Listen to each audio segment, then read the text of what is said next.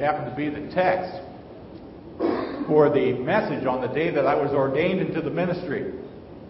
And it's also the basis of a song that my son wrote and sang. And you may remember he sang it here when we celebrated my forty-fifth, twenty-fifth anniversary in July.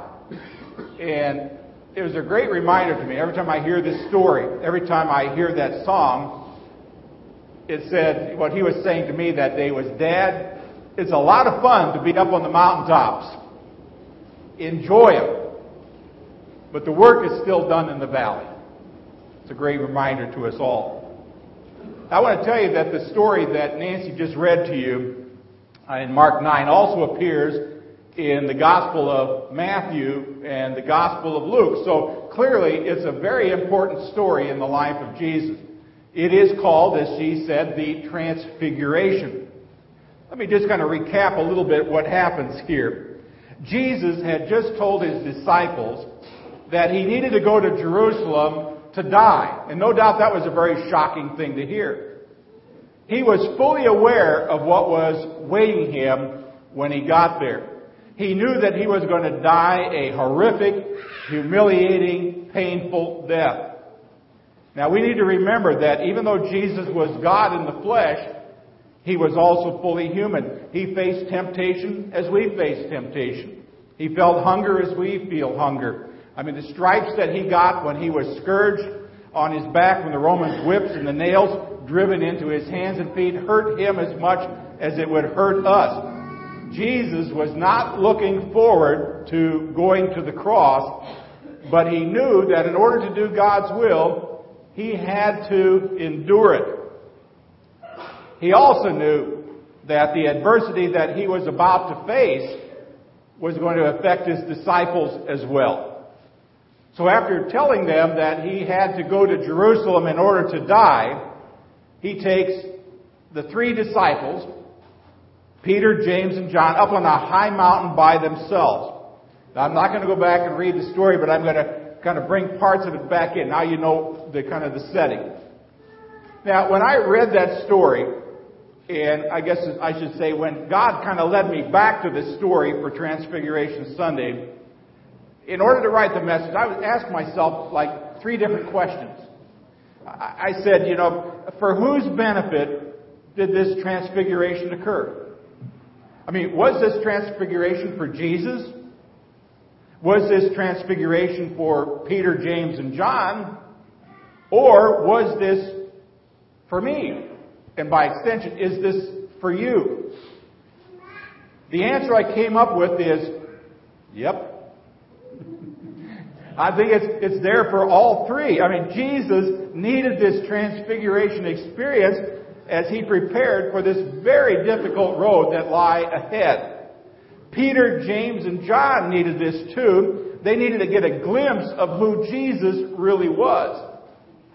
And we, you know, as we look at these truths, the story teaches us, it helps us as well live as faithful disciples, especially when we face difficult times, or as you see the title to the message, Preparing for Adversity. Now, I don't want to be a prophet of doom this morning, and I don't want to sound like I'm on a downer, but friends, let me tell you something. No matter how good things are in your life right now, maybe in your business or your career, there are going to be times ahead when you are going to face some very difficult challenges. I mean, no matter how good you may say your marriage is today or how good your relationship is with your kids today, there will be times in your future where you're going to have what I might call some off-road experiences. You're going to go through some tough times. There'll be tough patches. Now, I, I can say that because I've seen it in my own life. I fully expect it to happen again, and I have seen it in the lives of countless numbers of people over the years. And no matter how great things are going for you spiritually right now, no matter how close to God you may feel right now, I can pretty much guarantee you that there will be times in the future when His presence is, isn't quite so intuitive. When you struggle with sin and you struggle with the will to obey, there are going to be times ahead when doing the right thing not only stinks, but also might actually hurt. So it's just a plain, simple little fact of life. We will all face times of adversity. That's just the way this sinful life works. Now, this morning, I can't see what you're seeing. But some of you right now may actually see these difficult times out on the horizon. You have this sense that there's something rumbling out there. For others of you, you may say, don't see anything. Either way, I would say we need to know how to prepare for it. Now, if you've ever been in the military, you know about boot camp. Boot camp is there to prepare you for the challenges ahead. I'm a baseball fan, and guess what? Pitchers and catchers arrived at spring training yesterday. Why do they go to spring training? To prepare them for this one hundred sixty-two game schedule, this journey that's ahead of them. Now, they need to learn to get away from the rest of life and to get a different perspective. You and I need to learn the same thing, how to get away and get God's perspective on the situation and, and figure out what His instructions for our life are. Now, again, I'm saying today from where you sit, maybe you can actually see the storm kind of building in the distance. Maybe the driving wind is actually kind of buffeting you or your family or your situation around a little bit. And so I'd say, whether that's happening or not, Transfiguration Sunday may be a good Sunday to remind you to get ready for the rough patches, to get ready for the tough decisions that may be out there. And that's why this story, and I think this is why God led me back to it, because, to be quite honest, I, I, I worked my way through now, in about the last two months, four deaths. Three of them in my family, one in our church family. So I know that these difficult times come. And I think that's kind of why God wanted me to go back into this and to remind me of something. And not only to remind me of something, but maybe to remind me to share with you and remind you of something. There are some very powerful principles in this story that Nancy read to you before, and they're, they're more powerful than you can imagine. They're going to sound very simple, but they are extremely powerful. And I, I hope and pray today that you walk out of here, and if you could just remember three simple little statements, and they'll be very simple, life is going to be a little bit easier to cope with. Here's the very first thing you need to do, and that is to learn to get alone with God. See, Jesus went up on this high mountain, just Himself and His three closest disciples. He was going to spend time alone in the presence of God. In fact, in Luke's Gospel, it said that Jesus took Him up on the high mountain in order to pray. Now, I don't know about you, but I'm, I'm going to make a confession here. I'm going to give you, I'm going to tell you about one of my shortcomings in life. It's this. Whenever I'm facing adversity, my first inclination is to pray less and not more. Don't know whether any of you resonate with that at all. I may be the only one here. But sometimes my first inclination is to pray less and not more. I'm not quite sure why it is. Maybe subconsciously I'm thinking that God must be mad at me, and this is what I get. Maybe subconsciously I'm thinking that, well, God won't ultimately put me through this. Or maybe I'm thinking I'm, I'm getting what I deserve. Or maybe in my stubborn Lutheran arrogance, I think I can handle this all by myself. Regardless, I'm admitting to you this morning, my first inclination at the sight of a storm is to pray less. And I got to tell you something, that inclination is dead wrong. I battle against that. Maybe you do too. But what I've learned over the years is to remind myself of something. And what I do is remind myself is that when adversity raises its ugly little head, my first reaction ought to be to get alone with God and to talk to God about it. I've learned to say over the years, God, this is, this is a tough thing. This is a tough decision. I don't want to have to make this decision.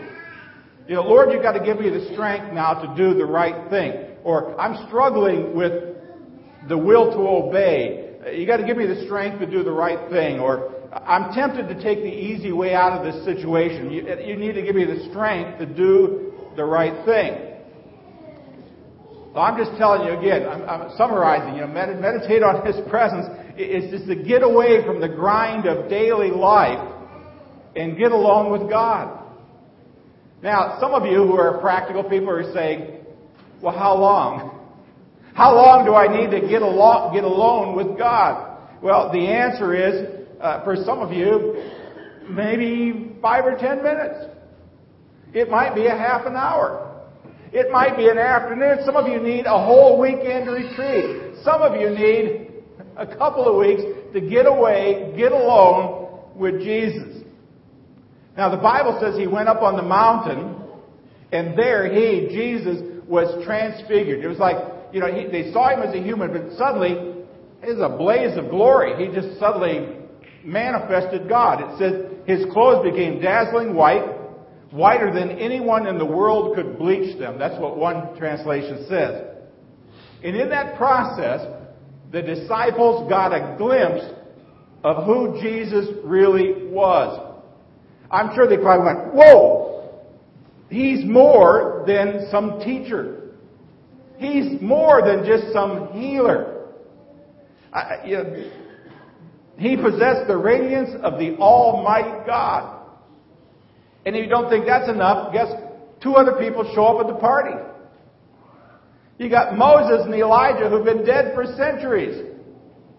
And they're sitting there probably with their mouths hanging open going, and there's Jesus and Moses and Elijah just having a conversation. Now, I read this story any number of times. Wouldn't you like to know what they were talking about? I would. You know the answer to what they're talking about? I don't know. Doesn't say. Doesn't say. But the disciples get a little glimpse of His glory.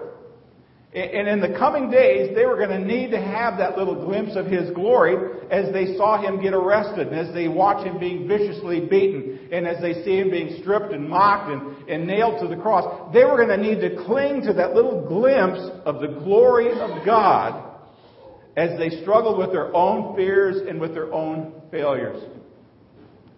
Now, I also believe that the transfiguration was for Jesus' sake. I mean, there was a sense in which He needed this experience to strengthen Him as He now faced the cross. He needed to get alone in God's presence, if you will, to get a glimpse of the glory of God and to kind of pump Himself up for what needed to take place. Now, as you prepare for whatever's out there, you need to take time out of your schedule. That's why I've said some of you, you need to get rid of your to-do list. You need to start making a to-don't list. You know, clear out your life, some of that junk and the garbage that's in there that occupies all your time that says, oh, I don't have time to get away with alone with God. Baloney. You have time to do anything you want to do. I mean, don't be so stinking stubborn about it. You know I'm right. Right? You better nod in agreement. Now, what do I mean by saying you need to meditate on His presence?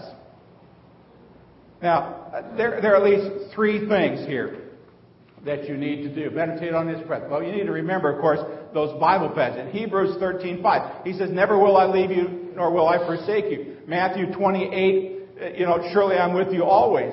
I mean, to do this, you've got to get alone with God. He's promised to never let you face anything. Well, here's the second thing you need to do when you, you get alone, and that's to meditate on His power.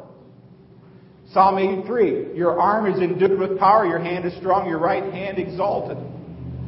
Now, when you're feeling weak, when you're feeling helpless, remember that God is not weak. God is not helpless. God is all-powerful. I remember learning this word and in grade school a long time ago, omnipotent. That's who God is. And, and, and my fifth and sixth grade teacher, Mister Schmeeding, says, he wrote it on the board, omnipotent. And he said, okay, that word omni means all. And then he said potent, like a strong cup of coffee. That's how ours are remembered. God is not a strong cup of coffee, but God is strong. He's all strong. You meditate on his power at work in your life. There's a third part of getting along with God, and it's meditating on his purpose for your life. I mean, the adversity you face, whatever it may be, is not meaningless. I mean, Jesus didn't go to the cross simply because things kind of got out of control. There was a reason for him to suffer.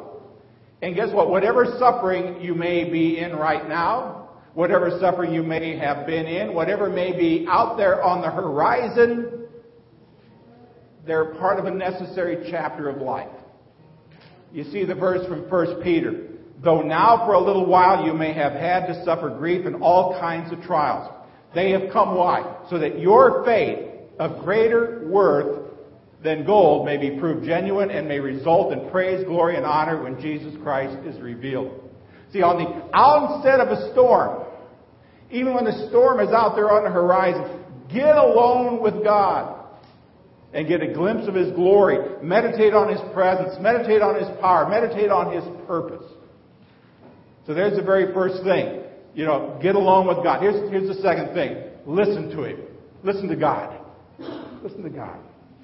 After you open up your heart and you pour out everything in there, you tell him all your worries and woes, you need to get to some point with God where you just plain simple shut up and start listening. I apologize for putting it that way, but sometimes that's just the only way, thing people understand. I mentioned this morning, Bible class. I know a lot of people who say, I was just talking to God the other day. Did you ever get quiet and listen to him? I prayed to God about this, and I told him, yeah, that's what that's the problem. You're always telling God. Do you ever sit back and listen to God? I think a lot of us are so doggone busy, we don't have time to listen to God. We, all we have time is to tell him. Tell him what we want. We got our grocery list prayer. Dear God, give me, give me, give me, give me, give me, give me and, and as fast as possible in Jesus' name. You know, do you ever just think, God, your word in James says, if anyone lack wisdom, let him ask, and God will give abundantly. Lord, I need an abundant amount of wisdom. And then just sit there, alone with God, and listen. Do you think Peter was listening? I don't think so. When he got a glimpse of God's glory, what did he say? Rabbi, it's good for us to be here. Let's build three buildings, one for you, one for Moses, one for Elijah. Now, if you read the other accounts, if you read Luke's account of the story, this is what Luke said. Quote, he did not know what he was saying. I mean, Peter, as usual, had opened his mouth and inserted sandals. He probably thought, you know, worshiping God up here in the mountain is far better than following him into Jerusalem and watching him die, so let's stay here together. And you know something? He had a point. Have you ever been on a Christian retreat, you know, women's retreat, men's retreat, whatever? You you never want it to end. You wish it would last forever. Gosh, I can remember a few up in the up in the Cascade Mountains when I was out in the vicarage, and it was like, man, the phones aren't ringing up here. There's no internet connection. There's no interruptions. People aren't crabbing at each other. People aren't hassling you. Oh, man, this is like heaven on earth. But you know something? It can't last. Because we were not called to pursue a state of protect, perpetual uh, retreatedness, if there's such a word. Uh, we're called to live in the day-in, day-out grind of life. I mean, Peter's ideas sounded really, really good. But he did not have God's perspective because he wasn't listening. So God actually gets his attention. Verses five and six. Then a cloud appeared and enveloped him, and a voice from the cloud, "This is my son whom I love, listen to him." In Matthew it says, When the disciples heard this, they fell face down to the ground, terrified. Wonder why. I, there's probably a couple of reasons. You know, hearing the voice of God, I would feel that if God spoke right now, we'd all be pretty terrified as well. Probably a pretty terrifying thing. I also think that maybe what terrified them was the voice of God and the words that God spoke helped them realize that Jesus and what Jesus had been saying to them was absolutely true. That he was going to be going to Jerusalem. He was going to face his death. And as that realization came over them, they were overcome with fear. And after God told Peter, James, and John to listen to Jesus, what was the very next thing he told them? Matthew seventeen, seven. I don't know, it might be up there. Yeah, it, it says two things. Jesus came and touched them. Get up, he said. Don't be afraid. Did you get it? I think I even made it a little bolder up there. Get up. Don't be afraid. See, when we face adversity, tough times, we have a tendency to do what? Hunker down, cower, hide, be overcome by our fear. But Jesus tells his disciples, he tells us today, get up. Get up. Don't be afraid. Have courage. When you're about to face something that's tough, you're not alone. Now, many times, we say, God, get me out of this. God, get me out of this. We plead with him. God, get rid of this. Sometimes, you know what God's response to that? If you stop and listen to him, it's this. I'm not going to get you out of this. But I'll get you through it. Someone has said, I love this quote, if he brings you to it, he will bring you through it. I like that. If he brings you to it, he'll bring you through it. See, when you take the time to listen, you have a chance to filter out all of those nonsensical excuses you have. You got time to get rid of all of those uh, escape routes that you might want to take, and you've got a chance to listen to what the Bible calls that still, small voice of God. Maybe that little voice that says, don't worry. Just get up. Don't be afraid. You can do this. And the reason you can do this is because I'm with you. You got an omnipotent God traveling the journey. So get along with God. Listen to God. Here's the third one. Wait on God. Wait on God. Verse nine says, as they were coming down the mountain, Jesus gave them orders not to tell anyone what they'd seen until the Son of Man had risen from the dead. Now, if you read that passage, and if you read anything in Scripture, you know Jesus said on any number of occasions, don't tell anybody about this. Don't tell anybody about this. What's different about this one? This is the only time in the Bible when he tells them, you can tell people. He says, don't tell anyone until what? The Son of Man had risen from the dead. This time Jesus says, keep silent. But silence is not permanent. When I'm back from the grave, tell everyone. What I want you to notice here is Jesus reminds them in the midst of their trauma, there will be a resurrection. He said, it's true, I'm going to face adversity. Yeah, it's true, I'm going to need to go to Jerusalem and be killed. Yeah, it's true, but this isn't the end of the story. There will be a resurrection. I will come back from the dead. Wait until then. Now, as you struggle through whatever you struggle through, the same is true for you. The story does not always end with a storm. Somebody asked me this morning how I was. I said, I'd be a whole lot better if I didn't have to come over to church between midnight and one o'clock when the alarm goes off in the driving rain. But you know something? It's pretty bright and sunny out. You wait long enough. A little bit different today. I mean, stories don't end with a storm. Stories don't end with a defeat. Stories, at least the ones in the Bible I'm familiar with, always end in victory. Now, you may have some trials and tribulations, but on the other side of your adversity is a resurrection with your name on it. In preparing for adversity, you just need to learn to wait until the victory actually comes. Wait on God. Wait for the resurrection. Now, I said at the beginning of this message, I, I'm not being a doomsday prophet when I say that adversity is around the corner in some way for each and every one of us. But it's a fact. What does the Bible say? It rains on both the just and the unjust. I found that out last night. I actually had to drive over here because of the rain. And I thought about that. Actually, I thought of two things coming over the other night. I, believe it or not, I thought of two Bible passages. It rains on both the just and the unjust. And if somebody broke into this building, I hope he got wet.